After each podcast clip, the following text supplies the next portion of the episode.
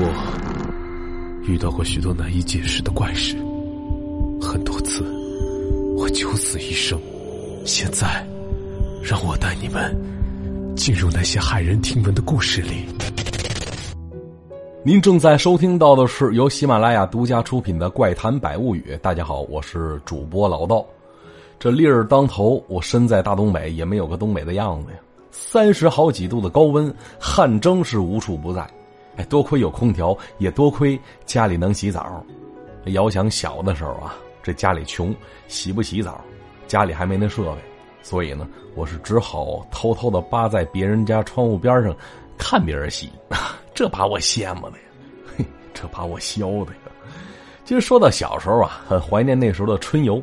哎，每次春游，学校都组织咱们去动物园，而我呀，最喜欢看动物园里的大老虎，那威风凛凛的样子。很想成为它，啊，尤其是老虎中的特殊品种白虎，哎，更是漂亮。哎，直到长大之后，我才知道我这愿望想成为白虎是多么愚蠢啊！那这也引出咱们今天要说的故事，说的是头大耳小尾巴摇，斑斑点点织锦毛，行路人等从此过，谁人不说好大的猫啊？说是在唐朝。浙江峡口一带，那过往行船每次打这经过，都是胆战心惊的。为什么呢？因为这里有猛虎伤人的传闻，性命枉送虎口之人不计其数。而当地官府也没办法，只能提醒过往之人多加小心。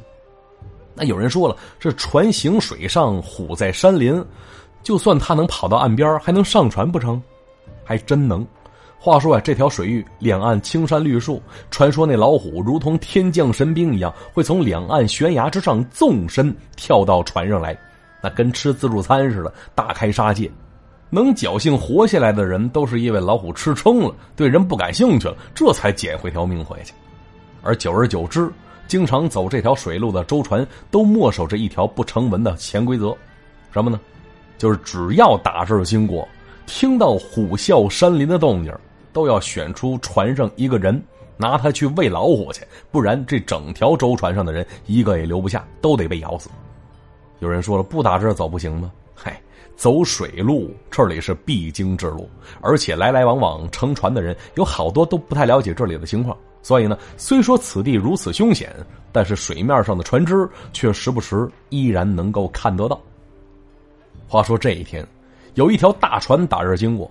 这船上的人是非富即贵，要么是有钱的商人，要么是一些颇有权势的当官的。啊，本来都在这儿吃着点心、唱着歌呢，结果就听到岸上不远处一声猛虎咆哮的声音，是震耳欲聋。船上的很多人都不清楚这个传说呀，啊，听到这动静，只是感觉很好奇。可是再看那船老大呢，哆哆嗦嗦跑到众人跟前了，将老虎伤人的事儿跟大家讲了一遍。啊，起初没人相信的。可是看这船老大的样子，不像是开玩笑。此时呢，更是跪倒在地，让大家赶紧选出来一个去喂老虎。众人面面相觑，沉默着。就这种情况，不用想也知道，不可能会有舍己为别人的站出来替大家赴死去。而这时呢，只听到身后传来一个动静：既然大家都舍不得死，好，那就让我家家仆去吧。这话一出，只见所有人的目光都看向后边了。这是一个胖子，舔着个肚子，脑满肠肥的样子，而身上衣服穿的是花花绿绿的。此时右手攥着一只鸡腿左手是指着他家家仆，而身旁那个家仆扑通一声跪倒在地，大声喊着：“少爷饶命啊！”可是这三百多斤的少爷始终不为所动，笑嘻嘻看着大家伙，手上一用劲儿，将家仆推了出去了，说了一声。去吧，我家打你小的时候对你就不薄，这是你报恩的时候啊！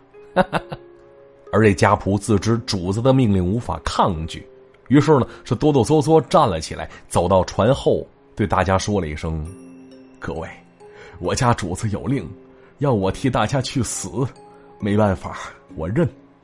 但是啊，人的命数各有不同，这老虎未必能把我吃了，在下只求大家能答应我一件事儿。”而其他人看着这家仆这风萧萧兮易水寒的架势，心有触动，纷纷询问：“什么事儿啊？咱们尽量满足你不就得了吗？”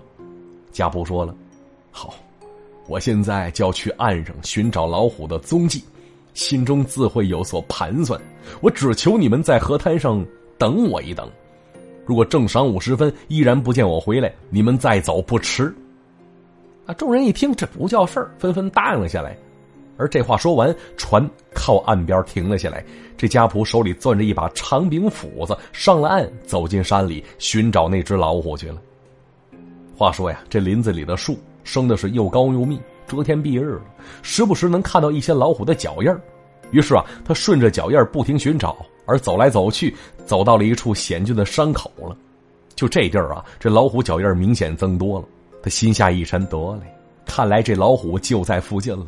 我这条命啊，估计也就交代在这儿了。之后啊，他又走了一会儿，看到山壁上面有个山洞，这山洞外边好像有人生活过的痕迹。他心下大喜，哎，难道说这里还住着人呢？说不定这人能救我一命呢。于是他脚下没闲着，直接走到这山洞口了。紧接着啊，他就闻到一股扑鼻的腥臭气息从洞里飘了出来。家仆不敢大声，蹑手蹑脚向洞里张望。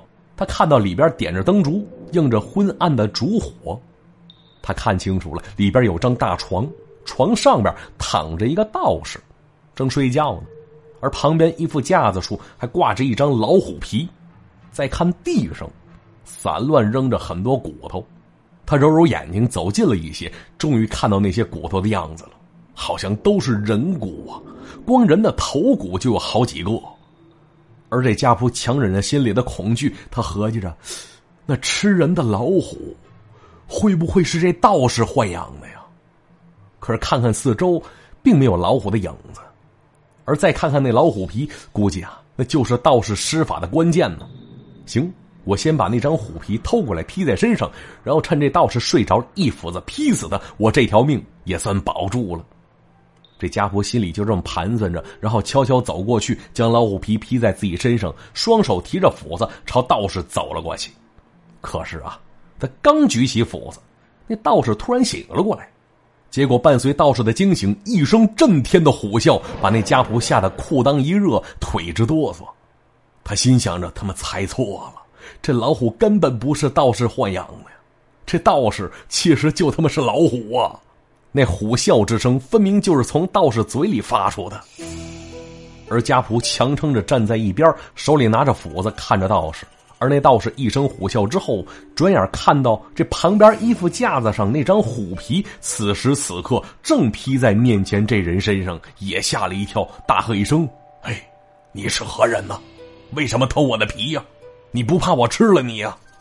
结果家仆强忍着害怕回了一句：“吃吃了我，哼，谁吃谁还不一定呢。这张虎皮现在在我身上，你就不怕我化作老虎把你给嚼了？”结果那道士看着他，眼神中竟然出现了一丝忌惮的神情，还说了一句：“哎，这位兄台，不要吃我，咱们有话好说呀。来，先把那身皮毛还给我，我这啥也没穿，多冷啊。”你想要啥？咱们好说好商量。家仆立刻回他：“哎，休想蒙我！我看你迟迟不变回老虎的样子，肯定是因为这老虎皮的缘故。还给你之后，我还有命在吗？”结果啊，那道士沉吟半晌，缓缓说了一件事儿：“哎，不瞒你说呀，我本是天上之人，因为一些过错，被上天贬下凡尘，变成了一只老虎。”那上天命我要吃够一千人，这叫千人斩。而现如今，我已经吃够了九百九十九个了，就差一个了，吃完就能离开此地了。如果今天我这皮毛被你偷走，无法变回老虎，那等不了几天我就会死去，之后依然会变成老虎的样子。只不过呀，那一千人我又得重吃。兄台，你以为吃人很好玩吗？我何尝不想吃点素啊？这家仆看他说的很恳切，一时间竟然没那么害怕了，说了：“哦，道长，那这皮呀，暂时你就别想了，我是不能马上还给你的。你都说了，再吃一个就够了。我怎么感觉我像是送外卖的似的呢？把自己送上门来了。嘿，你看我一下人，浑身上下没一点肥肉，你吃也塞牙呀。这样不就差一个人了吗？我给你指条明路。”我家少主人，哎，那家伙膘肥体壮的，长得跟红烧肉成精了似的。你吃它，吃一口，保准你是满嘴流油。一听这话，这道士差点吐出来。不行，太腻，太腻啊，受不了。结果这俩人是你一句我一句，在这里讨价还价，聊开了。最后啊，这道士想出了一个折中的办法。好吧，我现在有一主意，可满足你我二人。你今天呢，就披着虎皮先回去。之后，你剪下一些你的体毛，像什么胡子呀、头发呀，然后再从你的脸上、头上、四肢、手脚、肚子、后背这几处取点血，撒在你这套衣服上。你再换身新的。等明天呢早上时分，我到岸边，你先把虎皮还我。等我变回老虎之后，你再把这套衣服卷上那些毛发跟一些猪肉丢给我，我把这套衣服混着猪肉吃掉，就相当于把你给吃了。如此，我也满足了千人斩，而你也留住了一条性命，如何？那家仆一听，那确实是一个万全之策。既然老虎都说行了，那自己绝对是十二万分的赞成啊。于是起身要回去。临走时候，那道士还说呢：“哎，兄台，这猪肉啊，别太肥，尽量来点里脊啊、梅肉、千槽那种精肉啊。”之后，这家仆是蹦蹦哒哒回到船上了。众人，包括他家那少爷，都很诧异。你说，普通一下人，竟然能够全身而退，而且啊，这身上还披了一张虎皮，难道说他把老虎给宰了？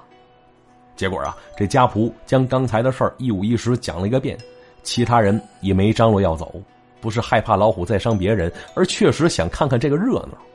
之后，那家仆照着老虎的吩咐忙活了一阵儿，等到第二天天刚亮的时候，那道士已经等在岸边了。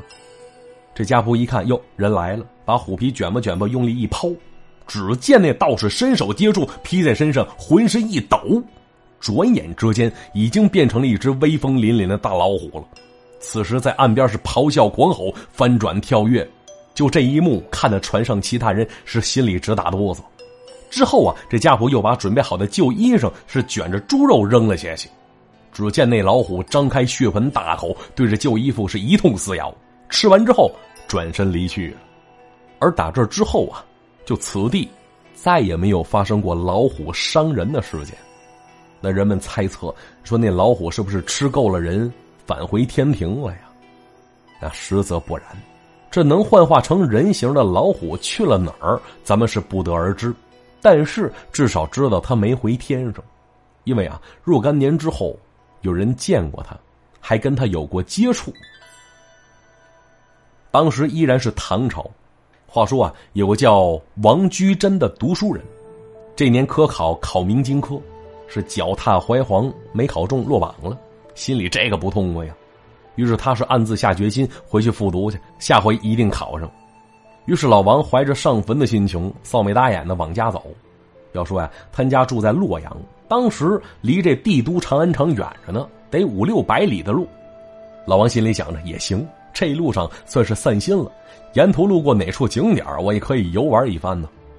而这一天呢，离开长安城走了半天时间，他在一处茶社歇脚喝茶，就看到他坐这位置斜对过坐着一位道士。他有印象，这道士之前在长安郊外的驿站里他看见过，想来也是赶路之人嘛。于是啊，向道士点了点头，笑了一笑，算是打过招呼了。而那道士也是非常客气，回了礼了。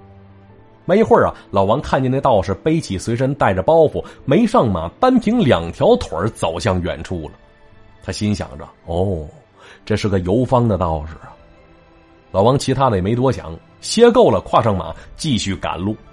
等到了下一个驿站的时候，天色渐渐暗了下去，看来要在这里睡上一宿了。拴好了马，跟店小二要了一间房之后啊，就向自己的客房走去了。结果啊。走来走去，迎面正好遇见刚才那位道士。这老王心里惊讶啊，心说：“我骑马跑了一下午来到这儿，而这位道长呢，单凭两条腿竟然比我来的还早，估计这是一位有道行、会法术的人呢。”于是老王上前是躬身行礼，说了：“见过道长，晚生王居贞，有幸偶遇道长，实乃缘分。”不知道道长可否赏脸来避人房中一聚呢？只听得那道士回礼一声：“嘿嘿，这有何不可呢？”不过先等我去趟厕所再说，一会儿一定去拜会。这老王再施一礼之后，回到房中静待道士拜访。不多时，房门被敲响，来的人正是那位道长。就看这俩人简单寒暄了一会儿，老王是迫不及待询问起自己心中的不解了。他说：“道长，晌午时分，你我二人在驿站偶遇，不知您还记得吗？临走之时，我可瞧见了您，可没骑马，也没坐车。可是来到此处，我却发现您先我一步。这世上哪有步行反比骑马快的道理呀？”想必道长您一定是个有法术之人吧？可否告知一二呢？而那道士哈哈一笑，并没回答，反倒是询问起老王要去往何处。得知他要去洛阳之后，这道士说了一句：“不如你我二人同行，路上我慢慢跟你细聊如何？”老王点头答应。之后这俩人聊了很久，相谈甚欢，都快成了把兄弟了。而道长得知老王刚刚落榜，于是好言相劝：“哎，兄弟。”论成败，人生豪迈，不如你做点买卖吧。哎，总之聊得很开心。结果转天来第二天，老王这马也不骑了，用手牵着，跟那道士一起步行。到了这天中午，老王从包袱里拿出干粮以此充饥。他本想给道士分点可一转身却看到那道士在树荫底下紧闭双目，盘膝打坐，并不吃东西。老王没好意思问。而等到了晚上呢，他依然没瞧见这道士吃东西，心里纳闷了，问了一句：“道长，这人是铁，饭是钢，我这一顿不吃，饿的是抓心挠肝的。可是我见你两顿饭都没吃了，能受得了吗？减肥可不是这么减的啊，你得少吃多餐。”哈哈。只见道长笑了一笑：“公子说笑了，在下修道之人，不以五谷杂粮为食。啊，不吃这些，那您身体受得了吗？”靠什么撑着呀？听那道士只说了两个字：“辟谷。”辟谷，没错，辟谷，修炼辟谷之术，以求飞身成仙。那在这里啊，咱们插一句：何为辟谷呢？其实这是古人常用的一种养生的方式，起源于先秦时期，在唐朝是非常流行的。简单来说，就是模仿西风引路、不食五谷的仙人做法，祈求达到不死的目的。像那个《大代礼记·一本命》当中有所记载，说吃肉的人勇敢彪悍，吃素吃五谷的人呢是智慧灵巧，餐风饮气的人呢是神明而寿，那啥都不吃的人呢不死而成神呢。而这古书《人间》跟《吕氏春秋》都有过同样一件事儿的记载，说这春秋时期鲁国人单豹喜欢方术，他呀是避世独居深山，只喝溪水。周身上下不穿丝麻的衣物，不吃五谷杂粮。据说啊，这善报啊，七十岁那年长得跟个小孩似的，一点没有衰老的迹象。后来这人不是老死了，而是被老虎给吃了。不然的话，他能活多大，还真是不敢想象。而古人评价善报只修内在，却忘了外在的威胁。这典故“善报好术”便由此而来，形容的是对于缺陷没有及时改正，结果惹来祸患了。所以说，当时的人呢很推崇这个辟谷，但咱们啊普遍认为，你说啥都不吃，人怎么活呀？所以对辟谷之术一直抱有怀疑的态度。那时至今日，辟谷好像又流行起来了，有以此减肥的，有拿它治病的。减肥就相当于节食呗，治病治的多是那些吃出来的疾病。其实啊，就是咱们常说的管住嘴。当然，正确的辟谷确实能够在某一程度上对健康起到积极的作用，这不可否认。但是啊。如果把辟谷形容为包治百病的灵丹妙药，那可是大错特错呀！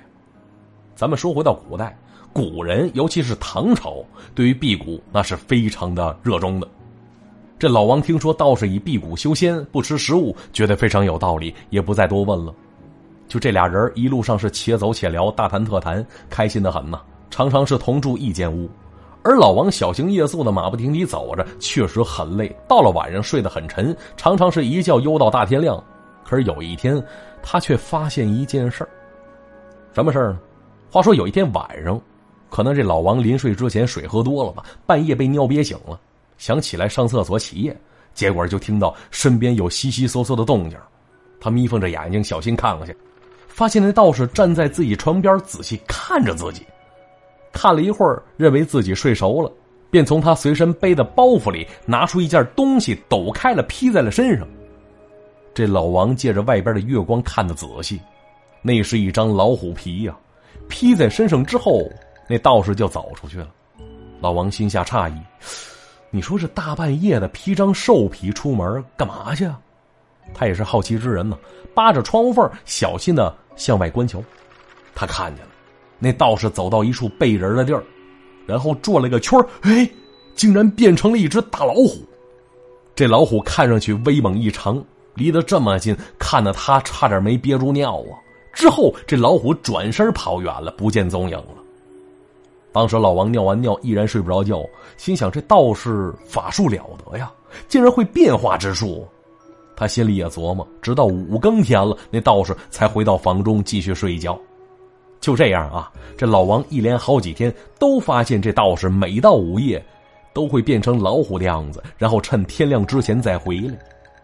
话说有一天晚上，这老王假装睡着了，打着呼噜，只听到那道士翻身下床，等他拿起包袱，就看老王腾的一下站了起来，冲过去一把抢过那张虎皮，笑着说：“道长啊，可算逮着你了！你给我说说，这老虎皮是怎么回事啊？”我可看见你了，披在身上就能变成老虎，到底是什么法术啊？就见这道士脸上是变颜变色，显得非常着急，很害怕，沉默了半天，才缓缓说了一句：“哎，既然你发现了，我也就不瞒你了，说给你听，兄台你可别害怕。你不是问我我步行为什么比你骑马还快吗？嘿，那是因为啊，我不是人。”老王一听，大吃一惊，也颇感好奇，不是人，那是什么呀？原来呀，这道士就是之前咱说的那千人斩的老虎幻化出来的。白天以道士的模样示人，晚上呢披上虎皮，化作猛虎出去猎食去。他之所以不吃不喝，并不是在修仙辟谷，而是晚上吃的东西，甭管是人还是家畜，吃的饱饱的，到了白天也就不会再饿了。而那道士说了，披上虎皮变成老虎之后，可以足下生风，一宿跑个千八百里地不是问题。一听这话，老王合计了一下，你说这条回家的路，我才走了三分之一还不到呢。再次见到妻儿故土，那且得等一阵子呢。想到这儿，这老王问了一句：“道长，披上虎皮真能跑那么快吗？”“嗨，当然了，我虽然是老虎，但是我从来不撒谎。”好，道长，那在下有一事相求，这虎皮能不能借我披上一宿啊？哎，实不相瞒呐，我离开家都快一年时间了，想家想的厉害，所以想借此虎皮回家看看去。你放心，天亮之前我一定回来。我这些行李都压在这儿，你完全可以相信我。这道士想了想，最后还是点头同意了。于是，这俩人带着老虎皮走到外边的背人地方。老王将其披在身上，只见到这道士是掐诀念咒之后，猛然推了一把老王，顷刻之间，他立刻变成了一只吊睛白额的猛虎了。而变成老虎的老王刚要卸下他，只见这道士比了一个晋升的手势，老王立刻会意：对呀，成了老虎可不能再说话了。这会儿要是出声的话，能把整个驿站的人都给惊醒，到那时就危险了。于是啊，这道士一挥手，老王便向着自己家的方向飞奔而去了。这一路上，他是翻山越岭、跋山涉水，周围事物飞速向身后掠去。不多时，他就来到自己家门口了。而此时深更半夜，他一副老虎的模样，害怕吓着家人，于是没进门，只在院子外边眺望了一会儿家中一切。而就在他要离开的时候，突然看到自己家门口有一只小猪。老王一看之下，顿感急火中烧啊！上前一步，张开血盆大口，几下就把这小猪吃进肚子里去了，只留下一颗小猪头扔在地上。突然之间，他听到周围有嘈杂声响起，好像有人发现自己了。于是老王转身便跑，风驰电掣一般跑回了驿站了。那道士依然等在原地呢。看他回来，再次掐诀念咒。老王像是脱衣裳似的，将那虎皮退了下来，变回了人形之后，将虎皮还给了道士。而第二天一早上，老王感到身体不舒服，就昨天夜里啊，生吃了一头小猪，那感觉多多少少有点恶心，毕竟是生肉嘛。嘿，这时他却发现那道士已经不告而别了，只留下了一封书信，上面写着这么一段话：说公子已知晓在下身份，在下不便多留，他日有缘我们再会。看到这封信，说心里话，老王还挺失落的。毕竟聊了这么久，这么投机，都成为朋友了。你说再次相见，不知要等到猴年马月啊？没办法，行了，继续赶路吧。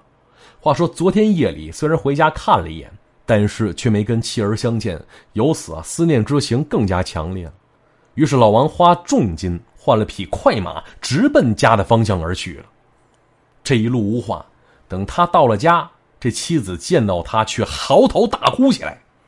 他问媳妇儿：“娘子，为何会如此痛苦啊？是不是想我想的呀？”对了，儿子呢？这么长时间没见他，变样没有啊？结果啊，当媳妇儿的听到这一句，更加痛不欲生了，大喊了一声：“相公，儿子死了！”啊？怎么死的？据他妻子所说。邻居看见了，是被一只老虎给吃了，只留下一个脑袋瓜子。听到这一切，老王眼前一黑，晕了过去。等他再次醒来时，又详加询问妻子：“这到底是怎么回事啊？”之后他得知，儿子死的那天，正是他变回老虎回家的那一天。而到这儿，他终于想明白这一切了。但想明白之后，他也再次晕倒了过去。要说呀，这人。那是自然界最聪明的生物，在人眼里，大千世界多姿多彩，物种繁多，数不过来。可是，在老虎眼中呢，这纷繁复杂的动物可能只分为两种吧：一种能吃，一种不能吃。那在老虎面前，甭管是头小猪，还是只兔子，亦或是个人，在他看来，可能都是一样的，只是食物而已呀。好了，今天的故事啊，就讲到这儿。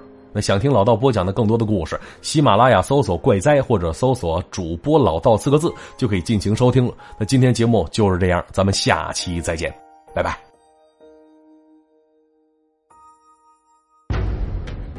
最后，是一则严肃的江湖招募令。各位老铁，怪谈百物语招募常驻主播了，空有一颗热爱鬼故事的心。有没有一个创作鬼故事的胆儿呢？别犹豫，你就是下一个鬼故事大咖 DJ。